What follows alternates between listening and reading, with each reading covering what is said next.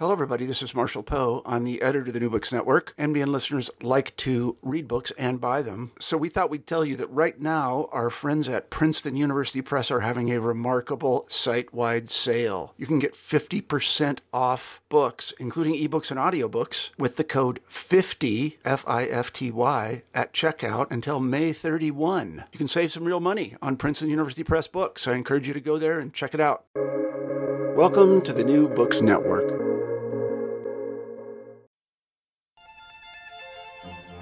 Welcome to Talking Legal History. This is your host, Siobhan Barco. Charles L. Zeldin is a professor in the Department of History and Political Science at Nova Southeastern University's Halmos College of Arts and Sciences, where he teaches courses in history, government, and legal studies. A legal constitutional historian by training, Zeldin has published works including Justice Lies in the District, the U.S. District Court, Southern District of Texas, 1902 to 1960, Voting Rights on Trial, The Battle for the Black Ballot, Smith v. Allwright and the Defeat of the Texas All-White Primary, The Supreme Court and Election, and Thurgood Marshall, Race Rights and the Struggle for a More Perfect Union. Forthcoming, another book he's writing is The American Judicial System, a very short introduction. Dr. Zeldin is also the general editor of ABC Clio Press's three-volume About Federal Government Encyclopedia, for which he was volume editor of Volume 3 on the Federal Judiciary. Today we'll be discussing the third expanded edition of his book, Bush v. Gore, Exposing the Growing Crisis in American Democracy. Dr. Zeldin, welcome to the show. Thank you very much for having me. So to start off, could you give a brief, if you can, overview of the situation that led to the Supreme Court case, Bush v. Gore? Well, it begins with what one book calls a perfect tie, and it really was. The 2000 election had an effective tie in the Electoral College, literally meaning that one state would determine who was the winner. At the same time, that one state was Florida, which, out of some 5 million plus votes, came down to less than 1,000 votes separation. In essence, as one statistician told me at the time, it was like we were flipping a coin to see who was the winner, and it landed right on its edge. So it was very close in a state that itself was very, very close. And it was close enough that it was worth fighting over.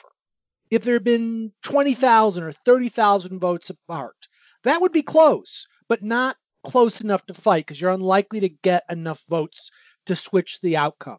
But when you're 1,000 votes or less, that's the plus or minus when you're looking at a poll.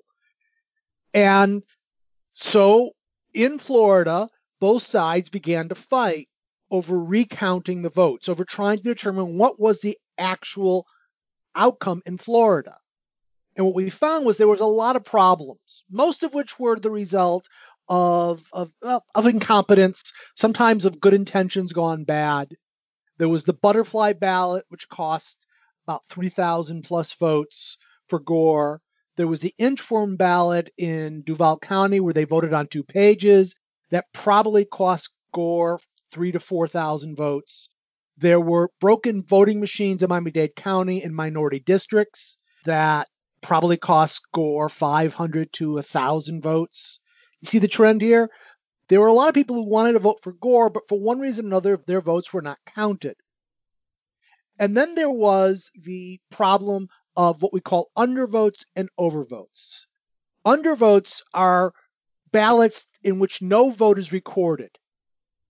And the technology we were using, which were the CHADs and the IBM push card type voting, sometimes if that CHAD wasn't pushed completely off, it would fold back under and it would come out as a zero, as no vote made, even though it might be 3/4 disengaged. And overvotes are ones in which you had, say, someone vote for Gore, and then to be real safe and sure, they added his name as a write-in.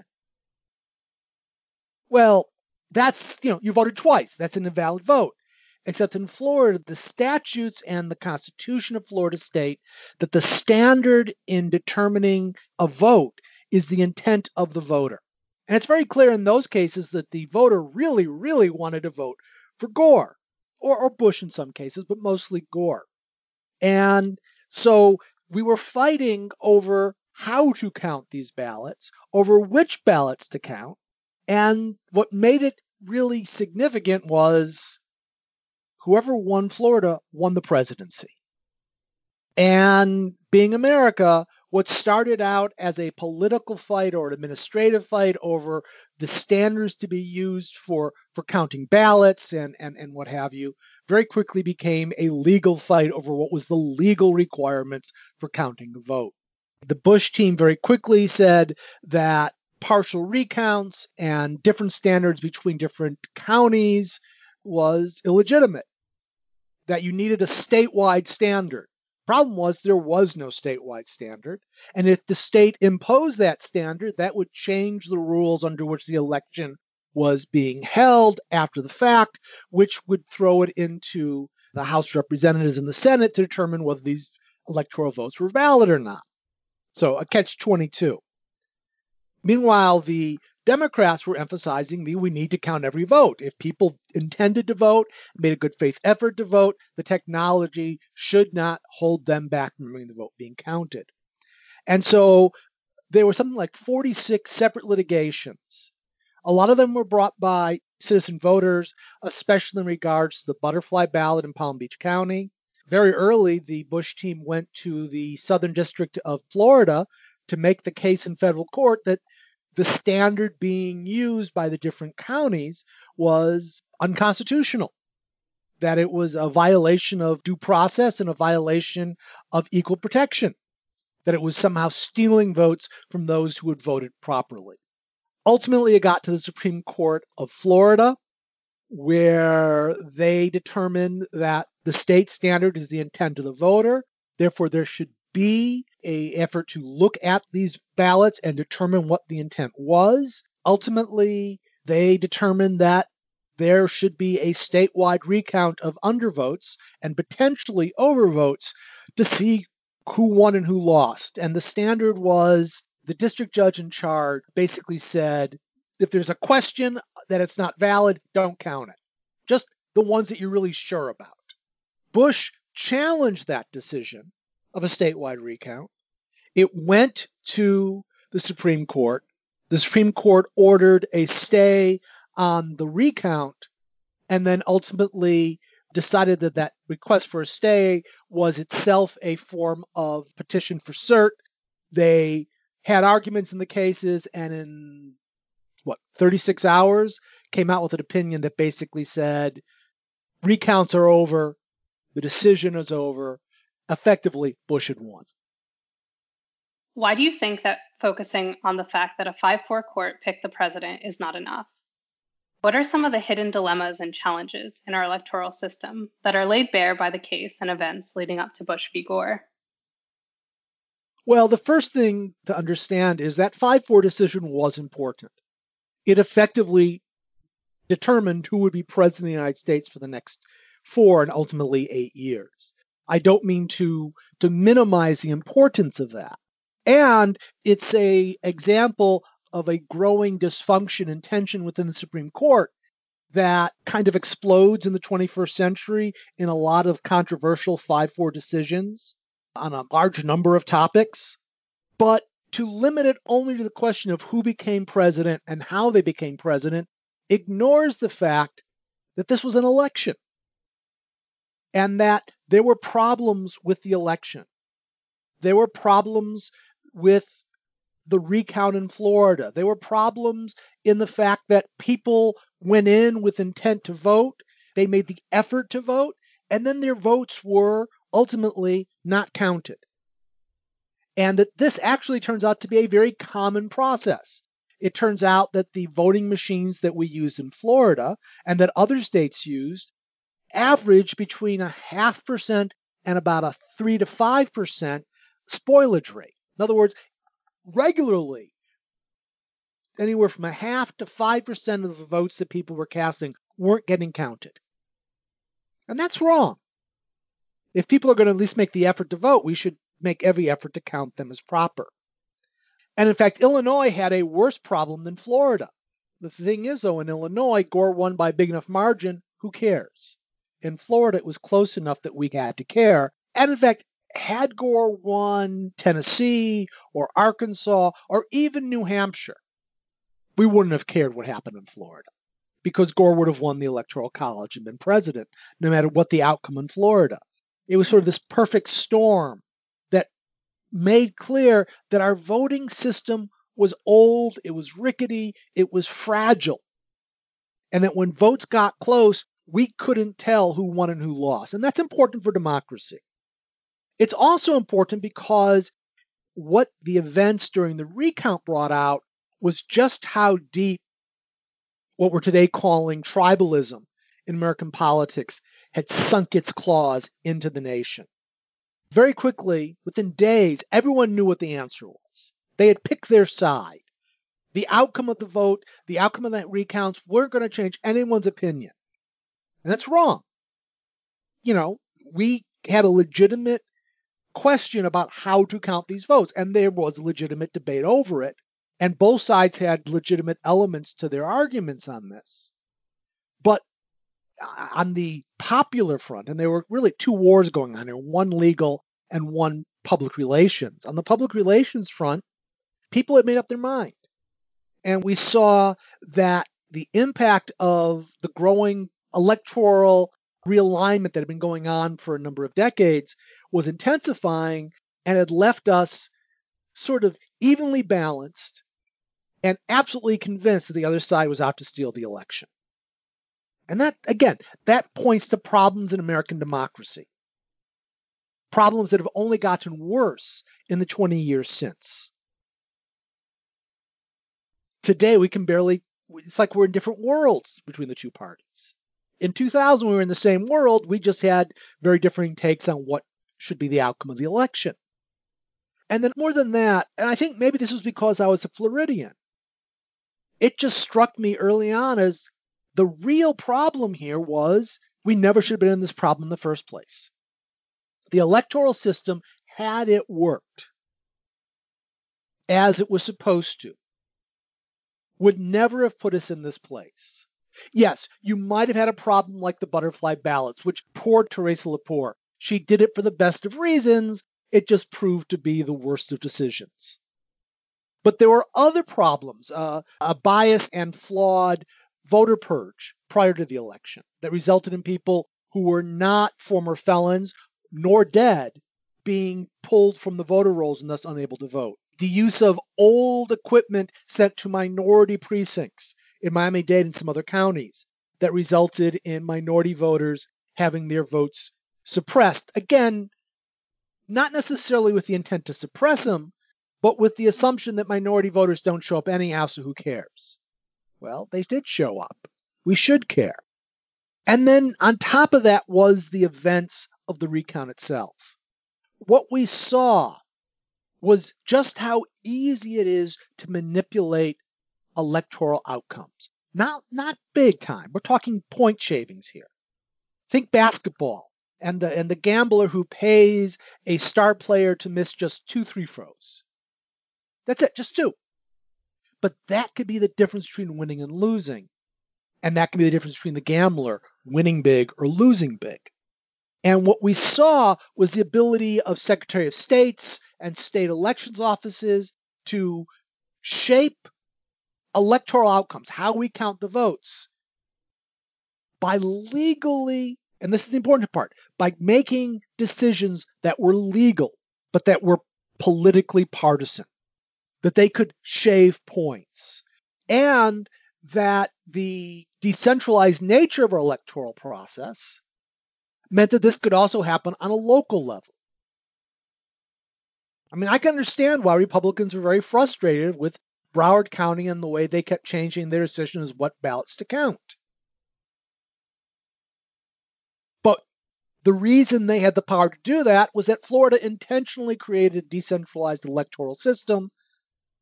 There literally was no way to ask for a statewide recount. There was no specific standard for counting ballots, except look to the intent of the voter.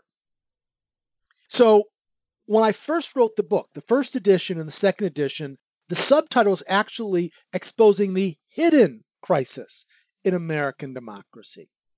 Because while everyone was looking at who became president and how, hidden beneath it was this realization, hey, we can shape the outcome of elections when they're close merely by doing our job in a partisan manner. And the only one who took up what I called the unlearned lessons of 2000 were the partisans, were electoral administrators with partisan focus and intent who realized that by, for example, in 2004, Ken Blackwell saying up in Ohio, if you want to register to vote, the registration card has to be on cardstock of a certain weight. Well, a lot of people were just printing out federal ballots to register, or federal registration forms, printing them up and mailing them in. And he said, no, you can't accept them. You've got to send them a letter saying, please redo it with this particular form. Well, by the time the election came around, there were tens of thousands of people who had resubmitted their applications, but had never been processed in time for the election. I called this process administrative gerrymandering, because you were gerrymandering the outcome, much as we do when we draw electoral districts, to kind of shape the partisan impact of these administrative rules. Now, the reason I changed the title to The Growing Crisis of American Democracy is that after the 2004 election, it came out from under the veil. What had been hidden and sort of only being done by political administrators, all of a sudden now state legislatures were getting involved. They began to pass laws to impose voter ID limits, to expand voter access depending on which party was in charge. They were trying on both sides to reshape the framework of voting to make it either easier or harder to vote. And both sides are doing it for partisan reasons.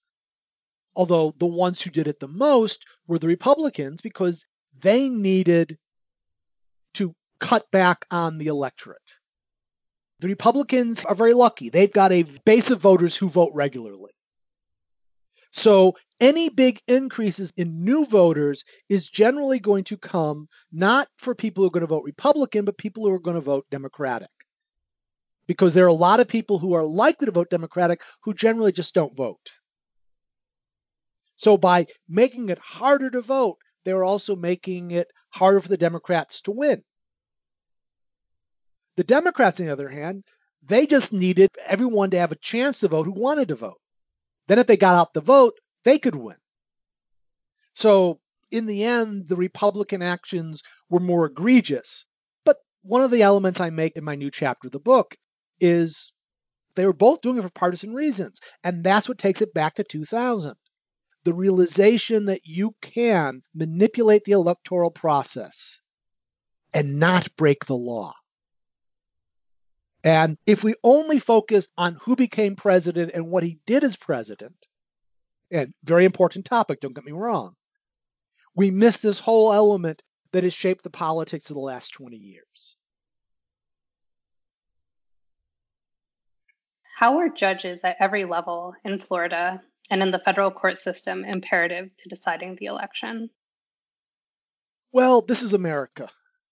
Whenever there's a question of policy, or of even fact, we sue. We use the courts as the mechanism for settling problems, and in other countries and other places, they'll use bureaucrats, they'll use administrative remedies. But in America, if given a chance, we sue. We go to court and we ask the courts to settle our problems. And politics is no different.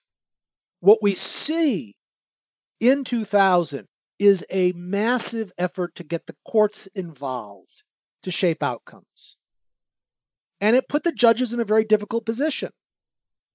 George LaBarga was the judge in Palm Beach County who had all the cases dealing with the butterfly ballot. And his opinion ultimately came out and said, you know what, you're right, you got cheated. This is horrible. Your vote should count. We know what you wanted to do and it should have gone your way, but there's nothing I can do for you. Can't change an election after the election. And we can't change your vote after you voted, even though we know that there was a mistake, and the mistake rested with the administrators who organized the election, not with you, the voter. As we got higher up into the process, as you started getting involved with the district court and the circuit courts in Tallahassee, which by state law, all statewide electoral problems go to those courts, we began to see them getting involved in questions involving absentee ballots and the process by which we adjudge whether an absentee ballot is valid or not. Turns out that about 30 to 40% of absentee ballots quite regularly are, at least back then, were denied because of problems with the date they came in, not having a proper postage stamp, not being signed properly, not having the name match. And all those things had to be litigated. And then we got to the question of, by what standards do we count the votes? The votes that we can argue show the intent of the voter, and in which we can say, but if we look at it just properly, we can know what the intent of the voter was. Now, the Republicans argued the only true vote is one that removed the chad completely, and therefore there was no undervote. An undervote means you didn't vote properly, therefore we can't count it. The Democrats argued, well, you know, if two or three of the edges of the chad were loose, clearly you intended to hit that particular spot and to vote for that particular candidate. And so the judges found themselves getting caught up and ultimately being told, you've got to settle this problem because politics can't. And you need to do it quick because we're running out of time. Because if we don't figure this out in time for the electors to vote, then Florida's electors are at risk of not having the vote counted, which changes the nature of the election and which, you know, ultimately result in a winner who might not be the right winner. Or worse, it might throw it into a Congress, and this is the same Congress that just got over a year or two earlier fighting over the impeachment of Bill Clinton. Not exactly the most cohesive body in America.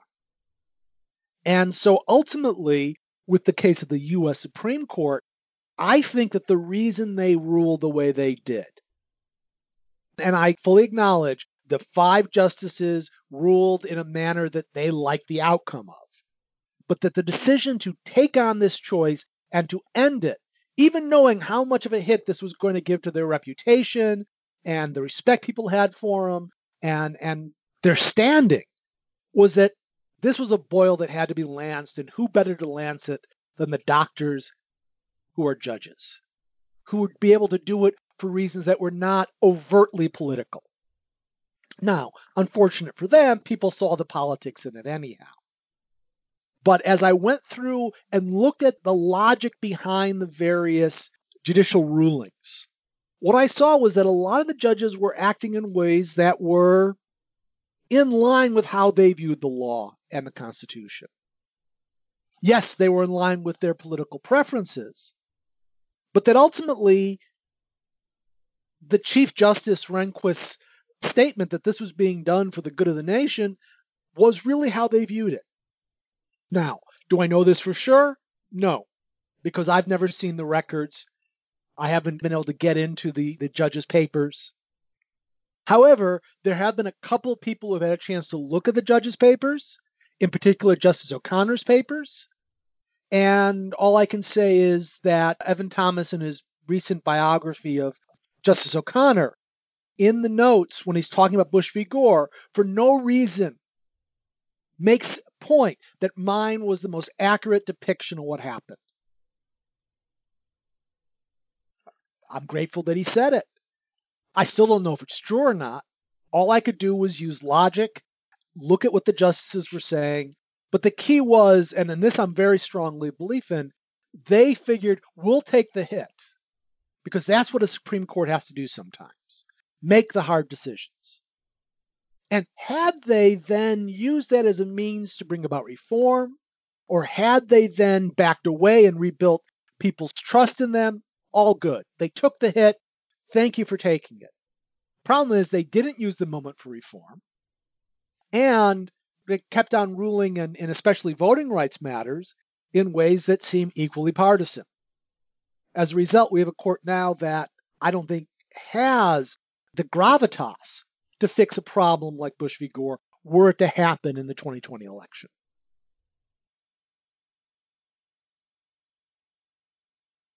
Could you go to something you just alluded to and explain the reasoning underlying the Supreme Court's opinions? Well, there were three groups of opinions. There was the per curiam, which argued that as a question of equal protection, if you are going to run an election, you have to count the votes the same. The same standard needs to apply within the state. You can't count votes one way in one county and another way in another county. And that because Florida didn't have a manageable standard, that the intent of the voters is not a manageable enough standard to provide for the same voting process across the state. And because they didn't have a standard imposed by legislature across the state, that the recounts as they were going on could not result in a truly effective outcome. Therefore, we need to simply stop the recounts. Now, based on everything that I've heard since, it sounds like the only two people who were really strongly in favor of this position were Justice Kennedy and Justice O'Connor. And it's unclear who wrote what parts. I've heard some that it's O'Connor. A lot of it was written by Justice Kennedy, it seems. And ultimately, this became the opinion of the court. One of the extremes, though, was the Chief Justice, Justice Thomas, and Justice Scalia. And they all agreed with a concurrence that was written by the Chief Justice, which is very technical. Chief Justice Rehnquist never saw a problem he didn't want to come up with a highly technical and somewhat convoluted response to. It's just the way he writes opinion, how he views the law. And his argument there was effectively, there was a time limit, that Florida had chosen a time limit, which was the safe harbor date. That's the date by which, if the state has come up with and certified its vote, Congress must accept that certified vote. If it's after that date, Congress can challenge it. And he basically argued that the legislature in Florida had set this date, therefore they wanted it settled by this date, and therefore it was imperative to end the recounts. It also implied that ultimately the decision as to how electoral votes are organized is done by the legislature. The legislature doesn't technically have to poll the people through a vote, although once they've chosen to do so, they need to actually listen to it. And that there was a real good chance that if the outcome of the recount went for Gore, the state legislature was already in the process of voting in electors for Bush, and that it was in no one's best interest to have this two sets of electors fighting over who counts. And my take is that this was actually the Chief Justice's effort to write a majority opinion, but he could only get three justices to sign on to it. You'll note that this opinion has nothing to do with equal protection. So in essence, the Chief Justice, Scalia, and Thomas said, we agree with the outcome of the per curiam, but our reasoning has nothing to do with that. We really think the answer should have been that there should be no recount at all. And we really don't buy this equal protection argument. In fact, later on, Justice Scalia would name it would use a rude term to describe the per curiam opinion. Then there were the dissenters. Two of the dissenters on and out said this is a mistake, this is horrible, this is a violation of people's right to have their vote counted. And they objected to the per curiam decision and the decision to stop the vote. And two of the dissenting justices technically wrote per curiams in which they said, we agree with the equal protection argument, but we disagree with ending the recount. Let it go back to Florida, let them do the recount, and then let's see. So confusingly, it was eight, 2 in favor of the idea of equal protection, but it was 5-4 as to ending the vote counting and picking a winner. So all in all, it was a mess. It was a court that didn't quite know how to answer the dilemmas posed by Bush v. Gore, and in which ultimately you had 5 justices who wanted it over. And you had 4 justices who wanted to let the process play out, but were more than happy to tell Florida, you got to count in a uniform manner across the state. When I first read the opinion, my first take was, God, this is a very liberal, this has liberal implications. Then I got to the point of, but you can't, stop the recount. It's like, okay, they're taking a liberal idea and then they're just simply ending the recount, which was a very conservative approach to it. And since then, the Supreme Court does not like to mention Bush v. Gore. It is a case that is never mentioned in the Supreme Court. In some recent decisions where Bush v. Gore and the idea of equity as a foundation for vote counting could be legitimately used, the court's still not mentioning it, still not citing it as a precedent, because they were fighting over incompatible views of the role of the courts in shaping the electoral process. And that inability to come to a consensus, the consensus I propose at the end of my book, where I go normative, is that would have been nice if they had simply said, okay, it's over for this election, but you better fix it so that in the future, everyone's vote is counted equally, or we'll come in and we'll make you do it. Except the court didn't do that. And in fact, we've gone in the opposite direction. And our electoral process become more fragile and more partisan and more subject to breakdown. How has Bush v. Gore impacted public perceptions of the Supreme Court? Well, when the case came out, there were a lot of people who said, oh, this is horrible.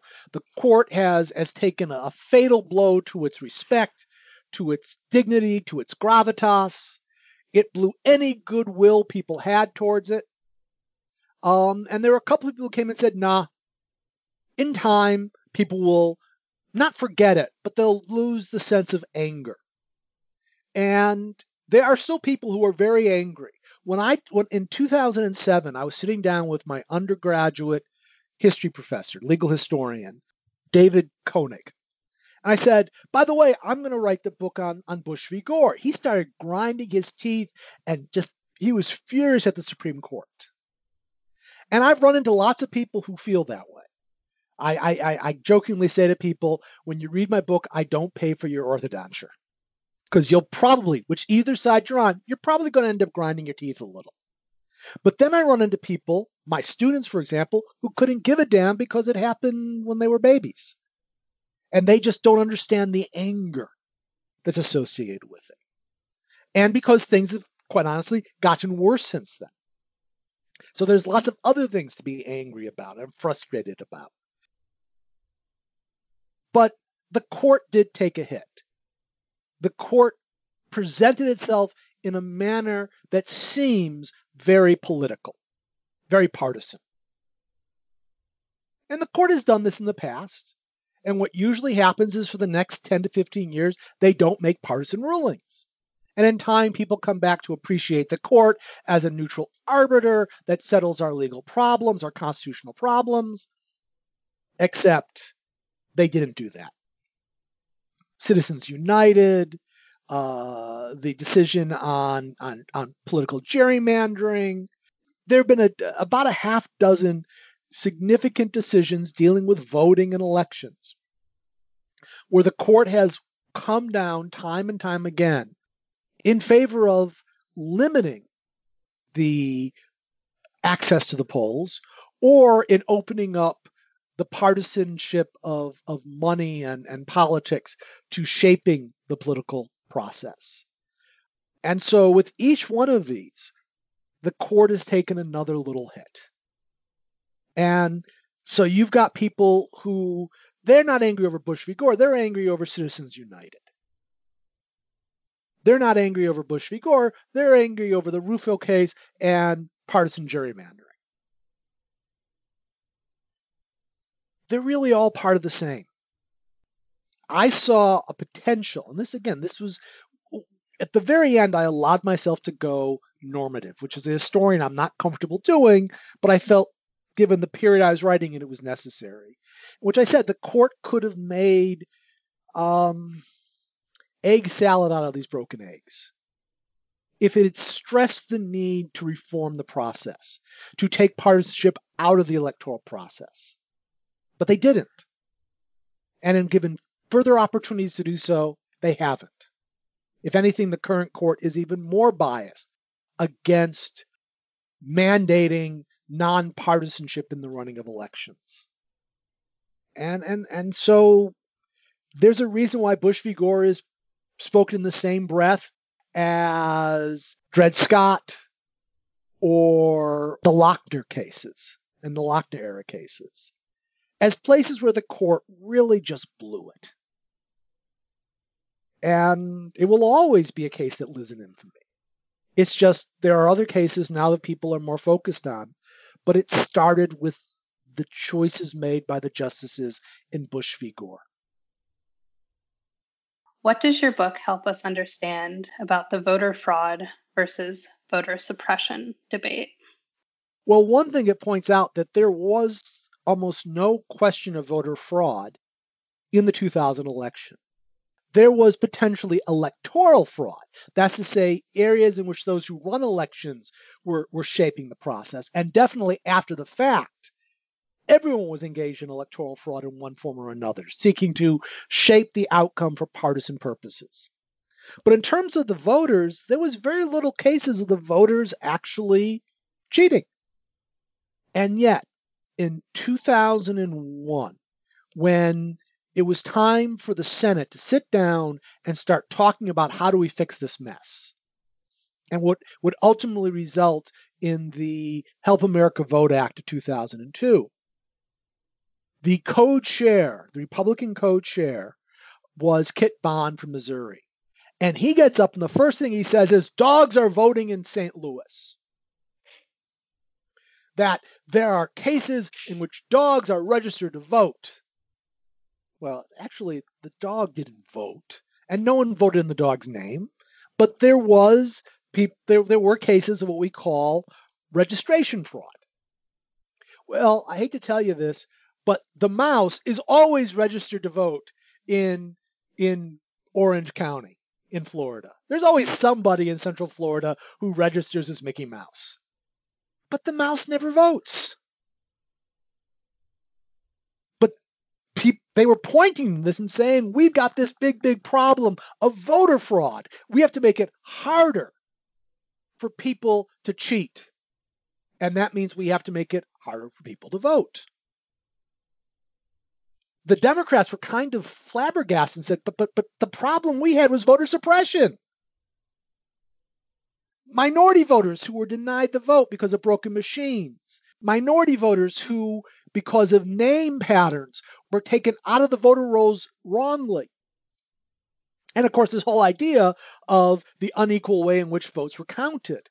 Florida had nothing to do with voter fraud. No, the problem is voter fraud. Now, understand the Republicans had been using voter fraud as a justification to tighten voter rolls and to engage in voter suppression going back to at least the 1980s. In fact, there was in New Jersey a consent decree that basically said that the Republican Party could not engage in voter supervision, supervision of voting places because they had engaged in voter suppression in doing so.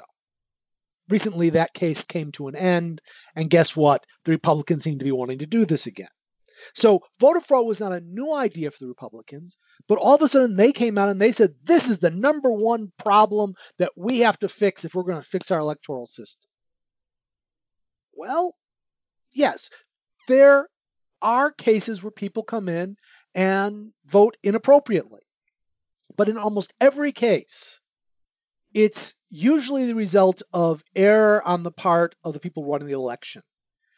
Junior signs over senior's name, senior being dead. Aha, someone voted for a dead guy.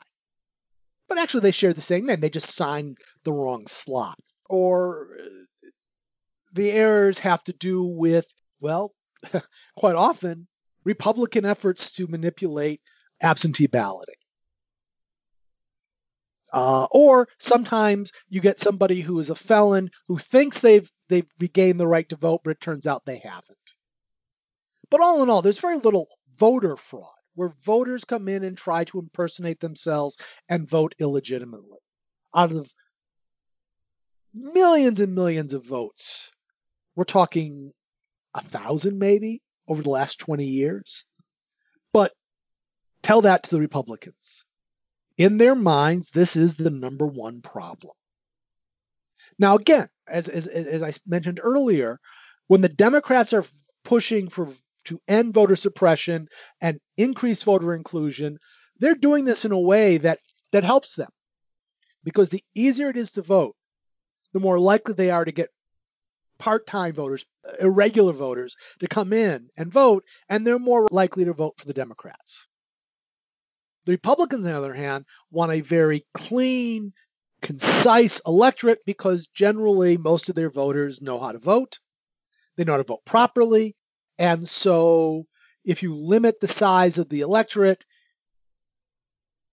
the Democrats are the ones who lose those votes, not the Republicans. So in essence, out of nowhere, with really nothing to do with what happened in Florida in 2000, the debate shifted from how do we make sure that everyone can vote and that their votes can be voted properly to, well, we got to make sure that people aren't cheating. And this is when it went from the hidden to the growing problem of American democracy, because we started seeing the states to impose voter ID laws and citizenship requirements and voter purges and all these things meant to shrink the electorate to produce certainty over accuracy. Meanwhile, the Democrats are saying, no, we need accuracy, not, simplicity, not a quick answer. And that's where we are today. The problem has been that the impact on American democracy of the Republicans' effort to limit the vote has done more harm to gaining the opinion of the American public than the Democrats' effort at expanding access to the vote. Because in most cases, the sort of fraud that the Republicans are trying to protect us from don't happen. And if they do, the numbers are so minuscule they don't affect the outcome of the election, at least writ large. They might in a small district, such as the 9th Congressional District in North Carolina in the midterm elections. So you rerun that election.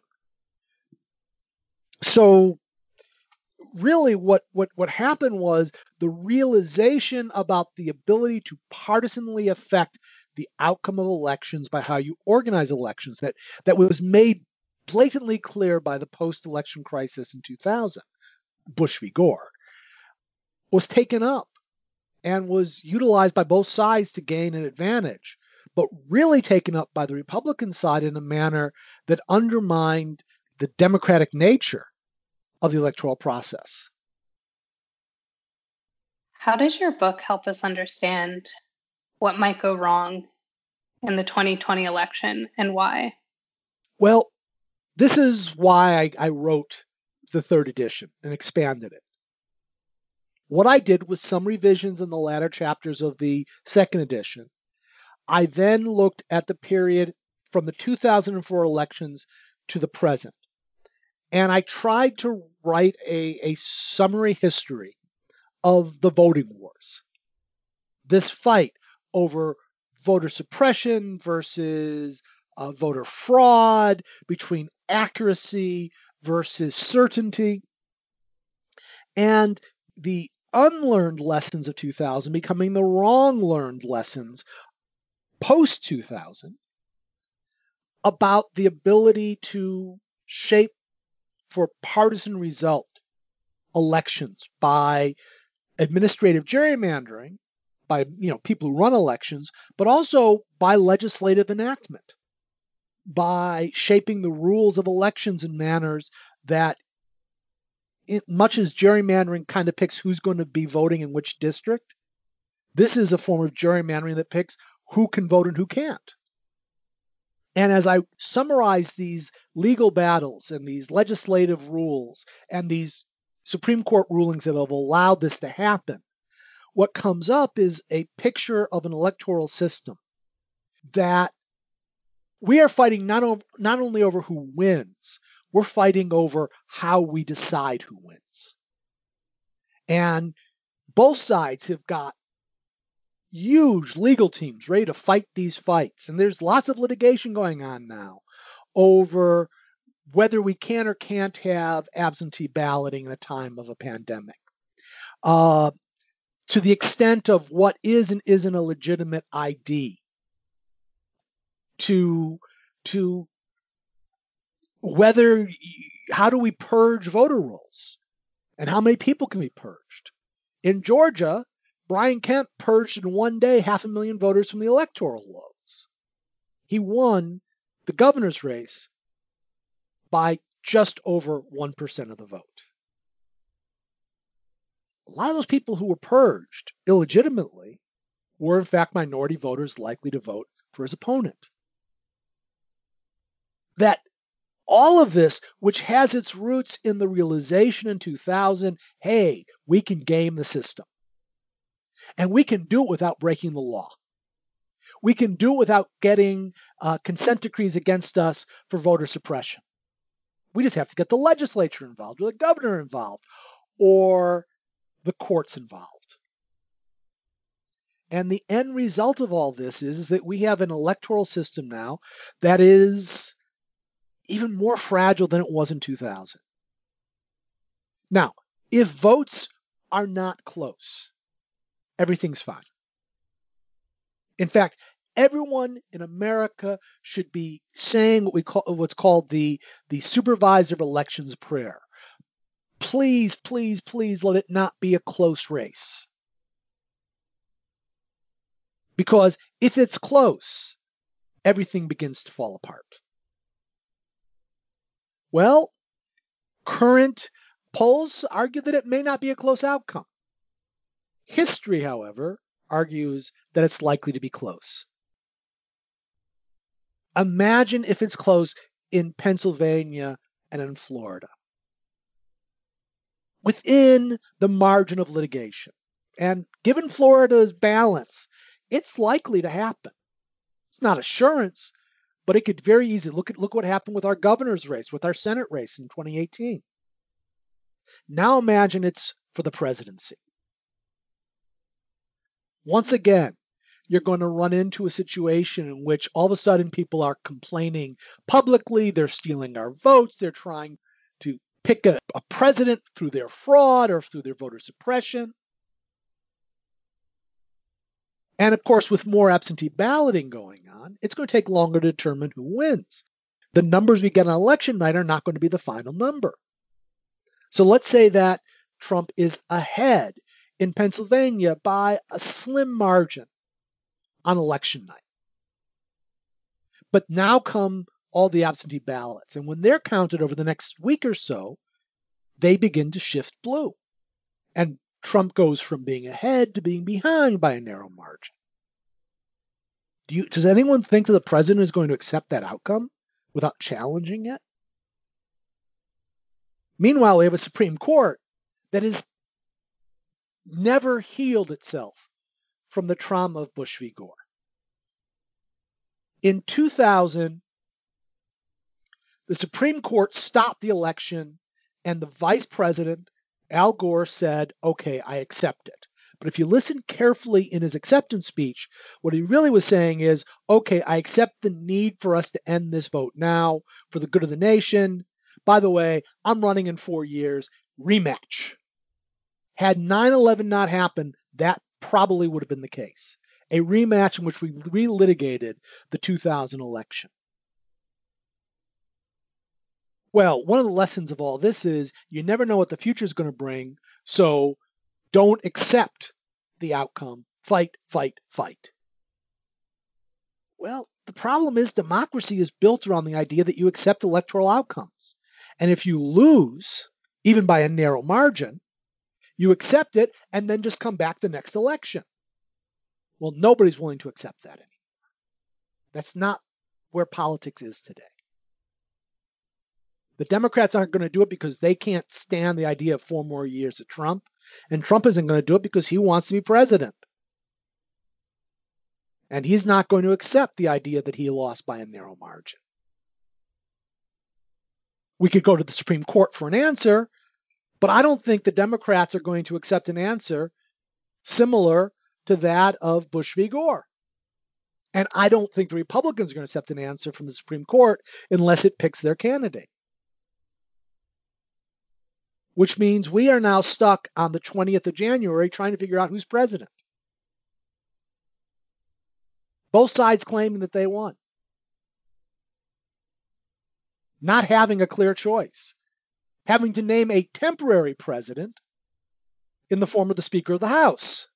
Yes, Nancy Pelosi may become the first female president as a result of this mess. The problem is, it's a temporary job. So, we didn't learn the lessons of 2000. The lesson of 2000, the one that should have been learned was you need to make the electoral process as nonpartisan as possible. The goal should be accuracy. The goal should be certainty. The goal should be to take partisanship and politics out of how we run elections. Instead, we made things worse, more partisan, more political. And now we're coming into an election in which neither side is likely to give in, to accept the outcome unless they win. Let us all pray. Please let it not be a close outcome. Because if it is a close outcome, our electoral system is going to collapse on itself. We had a warning in 2000. Instead of fixing things, we made things worse. And at this point, in terms of politics, in terms of tribalism, in terms of partisan alignment and partisan attitudes, if it's close, nobody's going to give in. And we're going to be stuck going into 2021 without knowing who the president-elect is, possibly going to January 20th, 2021, and not knowing who the president is. A total breakdown of our electoral process. It doesn't have to be that way. It didn't have to be this way, even if it was close. But rather than learn the right lessons from 2000, we learned the wrong lessons from 2000.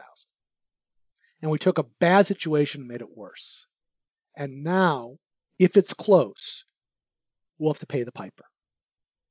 I really want to thank you for being on the show today. Well, thank you for having me. I really appreciate the chance to talk about my book and about how the politics of the day have roots in what happened in 2000.